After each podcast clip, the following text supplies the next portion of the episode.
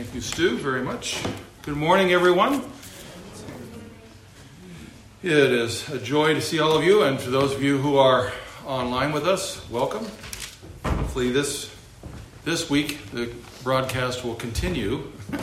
It cut off about 11 minutes in last week for some reason. I think uh, I didn't have it on Do Not Disturb, and I got some message. And if I get a message on this phone, while it's broadcasting, it kicks the broadcast off, and I was so focused out here I didn't recognize it. So hopefully, we'll be on for the whole time. We're able to get it on uh, sermon audio, though, with our audio recording, so at least we had that backup. All right, um, let us turn, please, to Romans chapter 3. Romans chapter 3. Now, I'm going to be taking a look, Lord willing, uh, through all the way through the end, of, well, yeah, the end of chapter 4, but um, won't take time to read all of that at this moment. I'm going to read just from uh, Romans chapter 3, beginning at verse 21, and read on to the end of chapter 3 uh, for our scripture reading this morning. And I'd invite you, please, if you'd stand with me for the reading of God's holy word.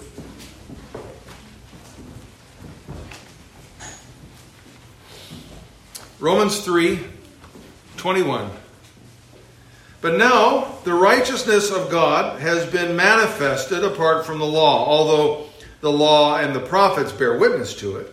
The righteousness of God through faith in Jesus Christ for all who believe. For there is no distinction, for all have sinned and fall short of the glory of God and are justified by his grace as a gift through the redemption that is in Christ Jesus, whom God put forward as a propitiation by his blood to be received by faith. This was to show God's righteousness because in his divine forbearance he had passed over former sins. It was to show his righteousness at the present time so that he might be just and the justifier of the one who has faith in Jesus. Well, uh, then what becomes of our boasting? It is excluded. By what kind of law? By a law of works? No, but by the law of faith. For we hold that one is justified by faith apart from the works of the law.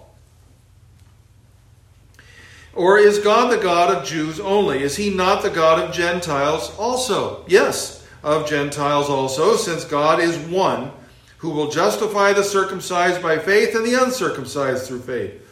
Do we then overthrow the law by this faith? By no means. On the contrary, we uphold the law. God adds his blessing to the reading and hearing of his holy word. Please be seated.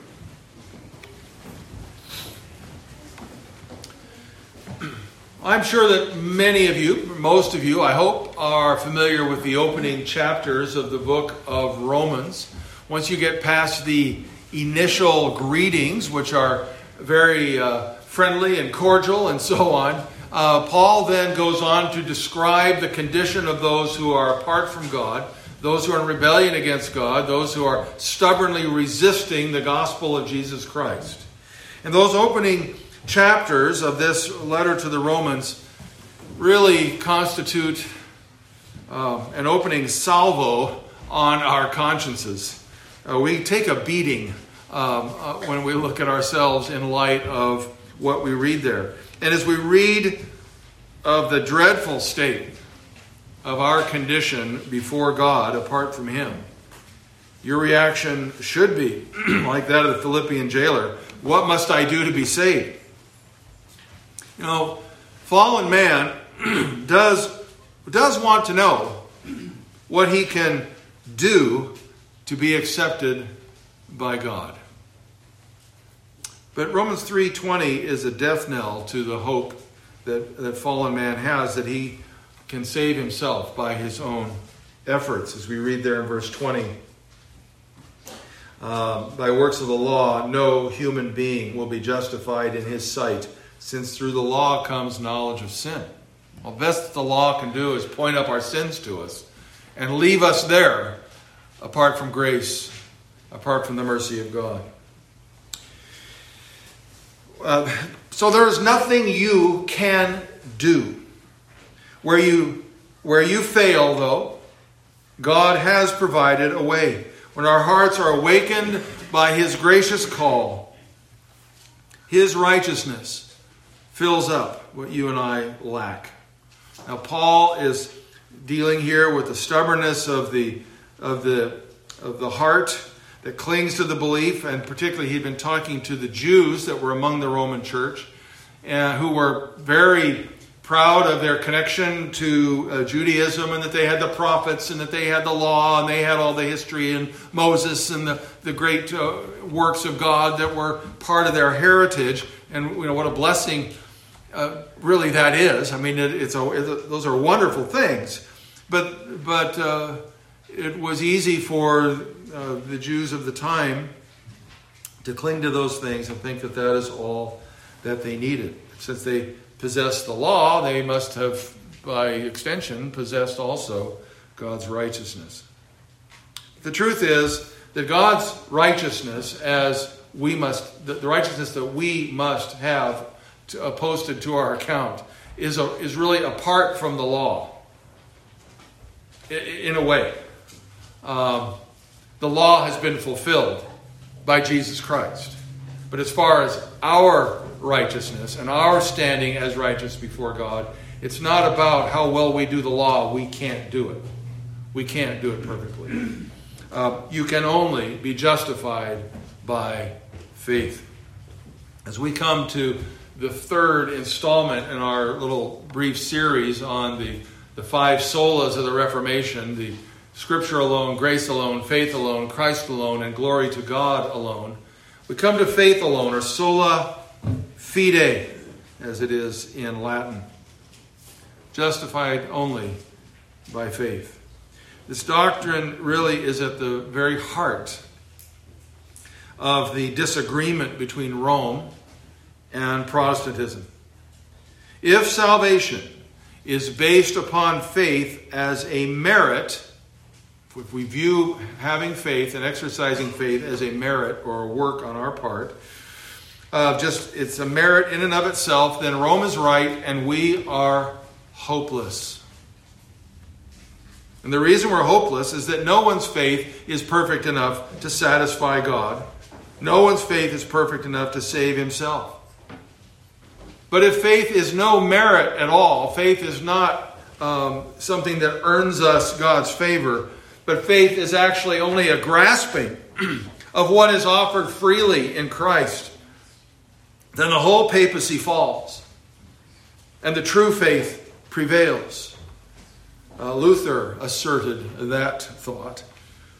Um, and reading a, an article by uh, Pastor Terry Johnson um, in the Banner of Truth, one of Banner of Truth uh, uh publications, he made this uh, comment. Calvin, in his debate with Cardinal Sadoleto, said that justification by faith was the first and keenest subject of controversy between us. Remove the knowledge of this doctrine, he argued, and the glory of Christ is extinguished, religion is abolished, the church destroyed, and the hope of salvation utterly overthrown. So, this is not a light matter. In fact, eternity rests upon it eternity for us uh, in the presence of God. That our justification is by faith alone and not by works. Now, before we delve into Paul's argument here in Romans chapter 3 and 4, we need to answer a fundamental question What is faith? Now, um, I'll pause for a moment here to recommend a book to you. If you've never read J. Gresham Machen's book, What is Faith? Get a copy of it. It's readily available. It's not expensive. You need to read it. It's phenomenal discussion of this subject. I'm going to cover this in about three minutes. Okay? So there's a lot more that can be said. To get to the heart of it, though, you could summarize faith as confidence in another's testimony. For example, in Matthew chapter 7, when Jesus tells uh, the disciples there in the Sermon on the Mount, uh, he says to them, He that hears my words and does them is like a wise man. that kind of attention and confident enough to not just hear it, but to live it, uh, to take it in and obey it. it. I'm sure everyone here is familiar with the book of Hebrews, chapter 11, that great uh, faith chapter, as it's called, begins with now faith is the substance of things hoped for. That's the assurance or the expectation of things hoped for. The evidence um, or the confidence uh, in something that is substantive and sound, the evidence of things not seen. The faith that we're talking about here is not wishful thinking, in other words. It's not hoping against hope that something might happen, or that God might be who he says he is, or that Jesus might have done what he said he did. Faith in him is confidence in that what God has said, he has done, what God has accomplished is worthy and eternal and therefore all of our uh, all of our confidence can be in Him. Uh, many of you are familiar with uh, Dr. Joel Beeke, uh, who is president of Puritan uh, Reformed Theological Seminary and uh, quite an author in his own right. But in his comment on this matter of sola fide, he he made this statement that faith is uh, decisive, wholehearted reliance on God's gracious promise. Just a little longer way of saying confidence in another's testimony, but adds some important nuances to it. It is utter reliance, it is decisive, not wishy washy, but wholeheartedly uh, depending upon what God has said. You know, a common illustration of this uh, that uh, you've probably heard many times from other other uh, preachers from time to time. You may even have heard it from me uh, as well because I, I like this illustration. But, you know, um, when my, uh, uh my granddaughters are, uh, they, we like we like to give big hugs when we see each other, and they get excited.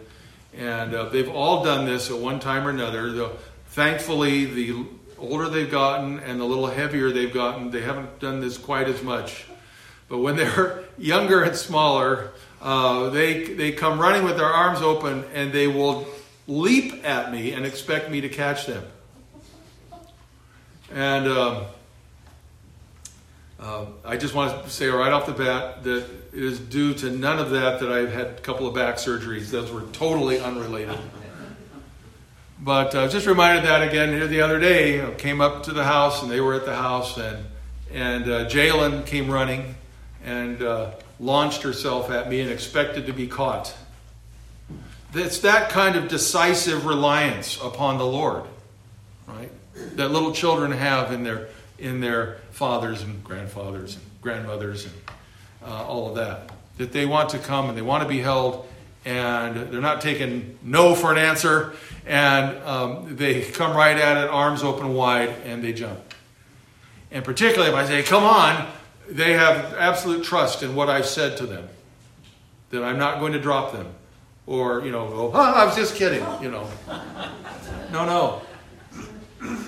That is what reliance on God's gracious promise is really all about, that kind of attitude. John Calvin stated this, stated, defined faith this way a sure and firm knowledge of God's divine mercy towards me. And I like what Calvin uh, adds there uh, in, in making it personal. It's not just, well, we know that God does these things out there somewhere, but we take it into ourselves that this is for me. This is what God has done. Uh, following right along with um, the words of the apostle when he's talking to the Philippian jailer, Paul says to him, you know, when the guy says, What must I do to be saved? And what does he, what does he tell him? Believe on the Lord Jesus Christ, and you and your house shall be saved. It's this personal taking in of what uh, God has said about himself. But you cannot manufacture this kind of saving faith. You can only know this saving faith by the work of the Holy Spirit as He works in you to regenerate you, make you alive out of, out of the, the condition of being dead in your trespasses and sins, and granting you repentance, and granting you this kind of faith to cast yourself upon Him uh, with everything that you have. The Spirit's work was sent, the apostle says in Acts 26, to open their eyes, to turn them from darkness to light. This is why he was commissioned to go to the Gentiles. Um, and from the power of Satan to God, that they may receive forgiveness of sins and an inheritance among those who are sanctified by faith in me. And in Romans chapter 8, Paul says, The Spirit Himself bears witness with our spirit that we are children of God. And if children, then heirs, heirs of God, and joint heirs with Christ, if indeed we suffer with Him, that we may also be glorified together. This is the nature of saving faith that has as its object the finished work of Jesus Christ. Now, there's a difference between saving faith, as you might imagine, and general faith, if I can put it that way. And that distinction is summed up in one word submission. Submission. It's not just belief. Belief by itself is deadly, beloved. You may look at what? What? Well, all of you familiar with James chapter 2? You say there's one God. You do well. The devils also do what? Believe. And they tremble. They stand condemned because they are in rebellion. They know who God is better than we do. Oh, they believe. Oh, yeah. But they're not in submission, they're in rebellion. And that really is the key. When we come to Him, it's not enough to say, Well, I believe in God. And there's a lot of people that say they believe in God, but they live as if God doesn't exist. Saving faith is shown, James would go on to say, by, by your works. That demonstrates whether it's real or not.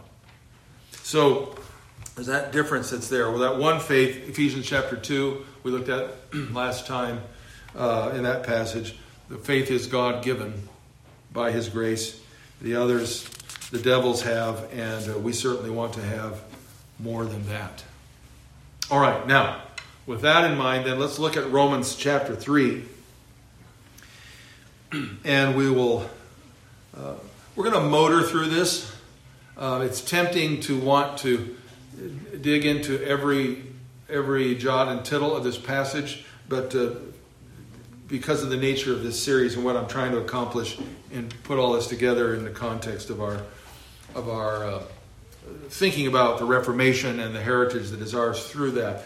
I'm not going to take the time to do that. I've preached through this text actually uh, in prior years here. It's been quite a while uh, where I went into it a lot more detail, but um, want to really want to think about how we are to think about um, uh, faith in relationship to our works, and really concentrate on on the nature and the object of our faith, as Paul talks about it here in Romans chapter three. so, beginning at verse uh, 21, in the passage that we read, the righteousness of God has been manifested or made clear. We might be able, we might say that God's righteousness is perceived through the eyes of faith. Now, notice this is uh, really a, an important distinction in verse 21 that the righteousness that God has and that God uh, that God gives to us and, and imputes to our account is something that is witnessed to by prior revelation. It's not created by that prior revelation, it's witnessed to.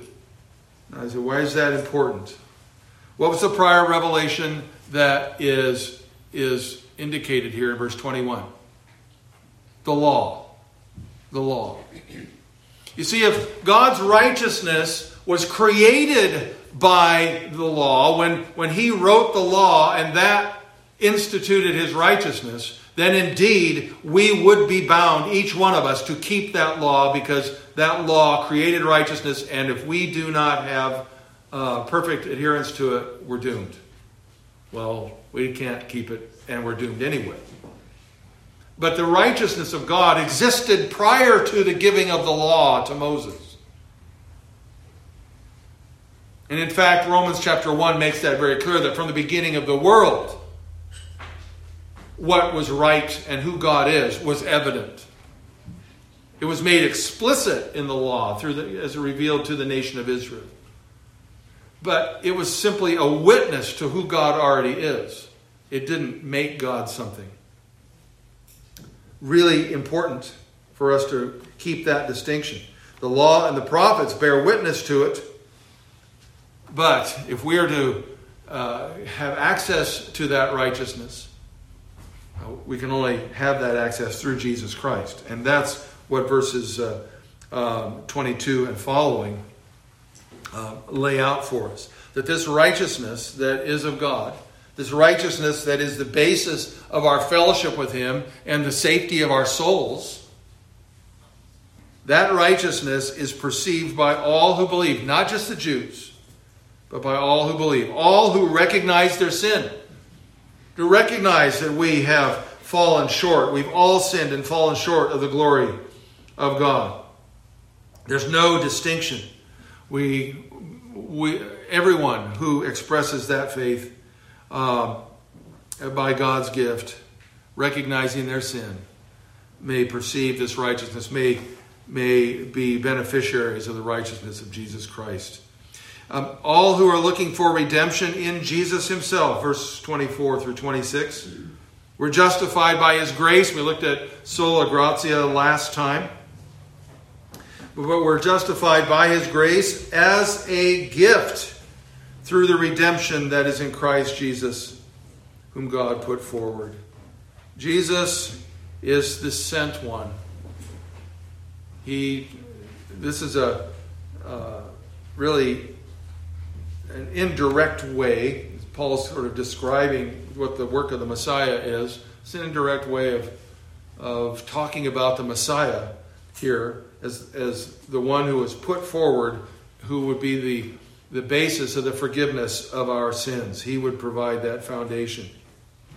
And that would happen because, as Paul says to the Corinthian church in 2 Corinthians chapter 5, he has he, that is God the Father, has made him, that is Jesus Christ, to be sin for us who knew no sin, that we might be made the righteousness of God in him. Now, look at these verses here in 25 and 26. And there's a there's a phrase here that I hope kind of jumps out at you a little bit because it's something that is a is a phrase or an idea that gets brought into this whole discussion about faith and works and what's earned and what isn't and election and all those other things. As we read there in um, uh, verse 25, this was to show, uh, that is, uh, the uh, Jesus uh, being put forward as the, as the forgiveness for sin by his blood. This was to show God's righteousness because in his divine forbearance, or patience, he passed over former sins. It was to show his righteousness at the present time so that he might be just and the justifier of the one who has faith in Jesus a little phrase that he might be just. You know, God's justice gets called into account all the time by wicked men and by even believers who struggle with his sovereignty and struggle with his, his uh, right to do uh, what is right in his own sight without asking us for our permission. He made all of this provision through the Lord Jesus Christ so that he might be just the emphasis upon God's justice here is very strong. Would God be just if He just willy nilly forgave us all of our sins? Said, well, doesn't matter. I know I gave the law. I know my righteousness is actually from eternity, but it doesn't really matter if you don't. As long as I'm just nice and loving, and uh, you, yeah, you come in. Is that how that works? No, it doesn't. Um, it would not be just if he said, and in Paul's context here, he's saying to the, these in the present day, um, Lord, in his patience, has waited, and this kind of goes along with the whole idea of waiting until his cup was full, until the fullness of the time, and all those kinds of phrases about God's providence and the way that He works. If He's going to be just, um, He takes into he, he was patient and overlooked certain things in the past until Jesus should come and make all things new, so that all of His children would know the benefit of this. That's justice. He doesn't have an arbitrary set of justice for the Old Testament and an arbitrary set for the New Testament and an arbitrary set for us today. It's all one God and one plan and one justice that is fulfilled by Him in the Lord Jesus Christ. Because He is the one who is sent. Again, to quote uh, Beeke uh, in an article, Justification by Faith Alone, he says, We are justified not merely by faith. This is a huge distinction, people. Get this, get this distinction. We are not justified merely by faith, but we are justified, he says, by faith in Christ. Not because of what faith is, but because of what faith lays hold on and receives. I've quoted this in years past, uh, from time to time when it's appropriate. Uh, hopefully, nobody remembers, so this will still be okay. Uh, there was a song, a country song, um, number of number of years ago. I don't know, it's probably twenty plus years ago now. Um, walk, walk on faith. You ever know that song? Am I dating myself? I think I probably am. It's uh, oh, it's a real feel good song. And the chorus goes something like, yeah, I'm kind of almost embarrassed to say that I remember it, but it's only because I've been doing it as a sermon illustration for a few times. But it goes something like, uh, yeah, I'm going to walk on faith, trust in love. It's that kind of idea that I have faith in faith. Because I've got faith, because I'm feeling positive, because I'm looking for the good things, then all's going to be well. And that's looking at faith as a merit. It's looking at faith as a work. It's looking at faith as something that we can conjure up to have good feelings about, and God will be happy with us because we had faith. No, God is not happy with us because we have faith. He's happy with us because our faith is placed in the one in whom He is supremely pleased Jesus Christ, His only Son. So Beeke's absolutely right that we're justified by faith in Christ because of what faith lays hold of and receives. Now, in verses uh, also in 25 and 26 here, uh, again, we see Jesus set forth, the one whom God has put forward as a propitiation, as the forgiveness for sins. And in that, um, let me. Uh, uh, oh, we sang a song by Horatius Bonar in action today, and uh, one of the reasons that uh, we did that because I was going to quote him today. So I'm quoting him as well. Jesus, my blood and righteousness, beautiful, beautiful hymn. Listen to what Bonar has to say. Faith is not work, nor merit, nor effort, but the cessation from all of these. Stopping it. And the acceptance in place of them what another has done done completely and forever. Marvelous statement. Let me read to you to read that to you again. Faith is not work, nor merit, nor effort, but a cessation of all these, and the acceptance in place of them what another has done, done completely and forever. Our Lord Jesus is the one who is set forward to forgive our sins. He in him alone is our hope. In Him alone should be our faith. And that faith, as we read last week in Ephesians chapter 2, is itself a gift of God. In verses 27 and 28 of this passage, um, this righteousness that's perceived by faith, um, it's and, and perceived by those who believe.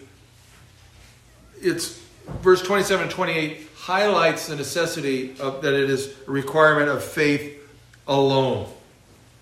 What becomes of our boasting? We, we, don't, we have no basis to boast. Not of the law, none of our works, nothing. We have nothing else. It's the law of faith or the rule of faith. We hold that one is justified by faith apart from the works of the law. Paul says to the Roman uh, to the Galatian church in uh, chapter 2 of that letter, he says, "Yet we know that a person is not justified by the works of the law, but through faith in Jesus Christ. So we also have believed in Christ Jesus in order to be justified by faith in Christ and not by works of the law, because by works of the law no one will be justified." I love the way the Heidelberg Catechism summarizes this. Uh, this is question 61, where they say that there is, quote, no other way than faith by which Christ's righteousness becomes ours. God did not ordain faith to be the instrument of justification because of some peculiar virtue in faith, but because faith is self emptying and has no merit in itself. And then they quote Romans 4 therefore it is of faith that it might be by grace, Romans 4:16, which we'll look at again here in just a moment. We recognize that it is faith alone and that we cannot add to it. We can't improve upon God's justification by bringing some merit of our own. Uh, just as a, a, a, criminal who is guilty uh, cannot uh, improve upon his verdict by somehow now um, uh, or get, get off of the verdict uh, by somehow uh, adding to the payment beyond which is already prescribed, a payment that someone else has to pay because what we have to pay is too great. Um, it'd be, you know, if you were, if the death penalty would be required for you and someone else died in your place, you're dying as well. It doesn't add to their payment is the idea. And yet, we think that way when it comes to salvation if we're not careful because we want to find some, some uh, comfort in our own contribution to our redemption when there is nothing for us to contribute. And this righteousness is confirmed by the law's fulfillment. Look in verses uh, verse 30 and 31. Uh, well, 29 is it starts off basically making it clear that this is this righteousness is to all. This salvation is to all. Since God is one, God isn't divided. Um, there's not one God for the Jews and one God for the Gentiles. He is the one who will justify the circumcised by faith and the uncircumcised through faith. Do we then overthrow the law by this faith? By no means. On the contrary, we uphold the law. So he's not saying the law is, is bad and is to be jettisoned as of no value. He's saying that the law has been fulfilled. We're demonstrating that the purposes of the law have been fulfilled in the Lord Jesus Christ. We can't add anything to it. If we do, all we'll accomplish is adding further judgment for our presumption. The Arminian position of conditional predestination and faith unto justification is, uh, Beeke describes it as a cruel hoax. And uh, that is very true. Because in that, Christ would be, uh, to quote John Owen, is but half a mediator. You can only secure the end of salvation, John Owen said, but not the means to it. Faith is not our rock, Beeke says. Christ is our rock. So we're not, we're not saved by you know fulfilling some conditions. Christ fulfilled all the conditions. Period. Done. Complete. And we are safe in Him. But in just a couple of minutes here, we're going to look at chapter 4. Is it not the Mosaic Code that is the grand testament to the truth, that it's through ritual and duty that people come to God. Well, that was the mindset of some of the people to whom Paul was writing. It's also the mindset of anyone who puts their hope in external religion, uh, even to the present day.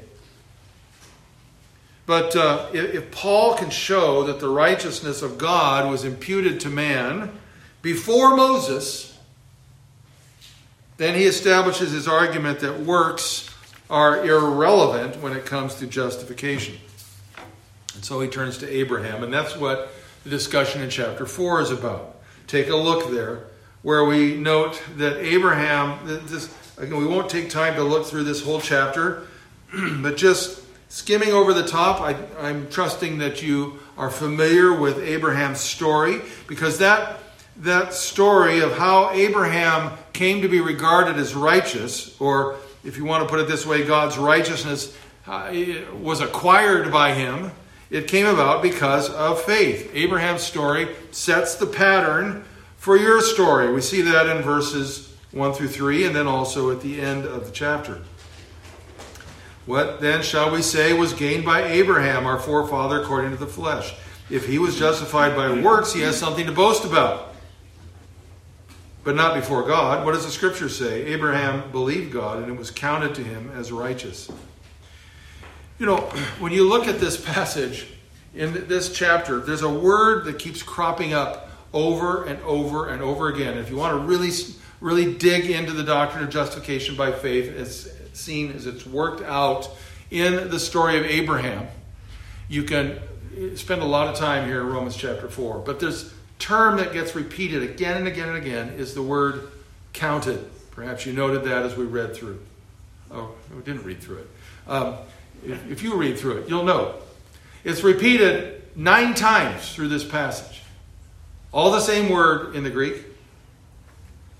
And it has to do with, uh, uh, well, it can be translated counted. It's where we get our, it's, it's not a, it's not, it sound, doesn't sound this way in, in Greek, but the idea of imputation, of crediting something to somebody else's account is the idea of this word, and it's used over and over and over again. He's referring, Paul is referring back to the story of Abraham in Genesis chapter 15, where Abraham believed God concerning his son, and God counted it to him as righteousness. Verses uh, 23 through 25 of Romans uh, 4 here. But the words, it was counted to him, were not written for his sake, Abraham's sake alone, but for ours also. It will be counted to us who believe in him who raised from the dead Jesus our Lord, who was delivered up for our trespasses and raised for our justification. His work is what justifies because he fulfills all the law. And because, just in, in Abraham's case, as he believed in what he, he it was an emptying of himself, he had no hope within himself to see God's promises take place in his life. None whatsoever. But he believed God anyway. And God credited it to his account, credited it to his account that uh, he stood in a position of favor and acceptance before God because the righteousness of God. Uh, God could look on his own righteousness and be pleased. He couldn't look on ours. Now, let's think about this righteousness that's gained by faith and what it accomplishes. And I'm going to go through this very quickly in verses 4 through 24. Uh, we're going to sum this up by saying that righteousness gained through faith brings blessedness to us. And look at the blessings that are here. In verse 4, now, to the one who works, his wages are not counted as a gift, but his due. The blessedness of receiving a gift. Anybody like receiving gifts? Yes. I knew I could count on you. And yes, boys, thank you very much. And I'm sure that they're not the only ones here in the congregation that like gifts. The blessedness of receiving a gift. What a peace there is to know that our righteousness comes to us and our standing with God comes to us solely because He desires to do it, because He loves us. Um, you know, the, the standard version of the whole Santa Claus myth. Uh, hope I'm not stepping on any parents' toes here, but anyway. Okay, sorry, not sorry. Anyway, what is one of the major motivi- motivating things in the whole Santa Claus myth? better be good, right? So you get that gift, and it's used as an arm twisting measure, right? And poor kids, you know, the poor kids, and they're writing letters to Santa and they're doing all this stuff and they're all worried, was I good enough? And we smile at that, we chuckle at that, we go, isn't that cute? It's not cute. Because Santa is ascribed divine properties. And a lot of people think God, grow up thinking God is just that way. And we write our, our, our, our letters. We go to church, we give, we do good things. And let's see, if I do enough, I won't get a lump of coal. I'll get some nice in my stocking. Right. What a blessing to just know that our Father loves us and He gives us our standing with Him because of what Jesus has done. And along with that, not just giving it to us, you know, holding His nose, as it were. But when you look at verses 5 through 8, uh, the one who does not work but believes in him who justifies the ungodly, his faith is counted as righteousness. Just as David also speaks of the blessing of the one to whom God counts righteousness apart from works. Look at the nature of this blessing. Blessed are those whose lawless deeds are forgiven and whose sins are covered. Blessed is the man against whom the Lord will not count his sin. The blessing of absolute forgiveness. The Church of Rome in the days of the Reformation, just as it does now, seeks to grant to itself and hold to itself the power of absolution. That the priest can say a few words and can forgive sins. And people live in dread that if they don't get those words of absolution before they die, that they're lost. And the reformers said, no. You're absolved from your sins by faith in the only one who could pay for those sins and who did so, the Lord Jesus Christ, once and for all. What a blessing to have that hope and that peace. The blessedness of freedom from ritual, verses 9 through 12 are all about that. It's not about circumcision or uncircumcision. Those, those things serve their purpose, just as baptism and the Lord's Supper, those signs, they serve their purpose, but they're signs. They point to a reality, they're not the reality itself. If you make doing those things requirements to obtain God's righteousness, you're doomed. You're, you're, you're saying, I believe, I don't really believe in, that Jesus' work was enough. I've got to do this myself. But what a blessing to be free from that ritual. It doesn't mean that rituals and rites and other things don't have their proper place, but they've got to be kept in their proper place. Otherwise, we end up spending all our time looking at the window treatments instead of looking through the windows and seeing our Savior in the house.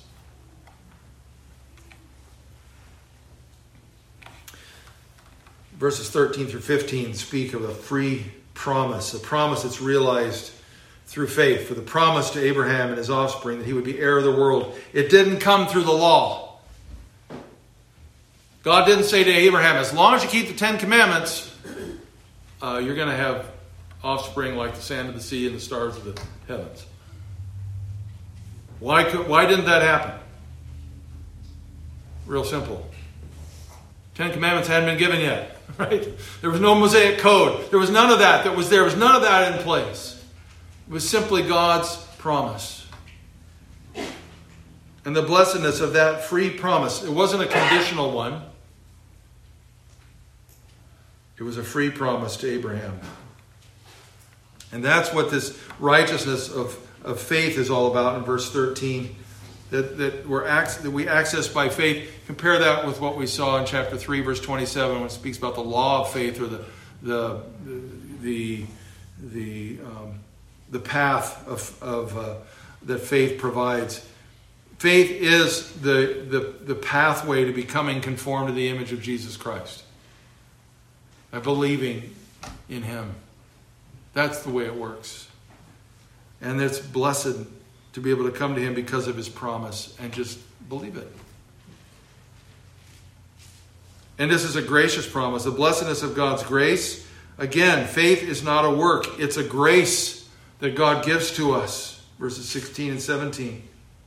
That's why it depends on faith, Paul says, in order that the promise may rest on grace and be guaranteed to all his offspring, not just to the adherent of the law, but to the one who shares the faith of Abraham. In other words, not just to the, the, the Jew who's under the law and the nation, but those who believe in, in uh, the faith of the, uh, the promises made to Abraham. Just as Paul says to the Galatian church that if we are in Christ, we're uh, Abraham's heirs, heirs according to the covenant. Okay. Um, and then finally, the blessedness of hope in verses 18 through 25. This great hope that is ours. As Abraham believed in hope, and hope he believed against hope, that he should become the father of many nations as he's been told. He didn't weaken when he considered his own body, which was about 100 years old, uh, the barrenness of his wife. Um, he didn't doubt and waver concerning God's promise. He grew strong, even to the point he was so convinced that God was able to do what he was promised through Isaac that he was prepared to sacrifice Isaac literally, expecting that God would deal with this somehow, but that somehow through Isaac, because that was the promise had been given. So I think Abraham implicitly is evidence there that he believes in the resurrection.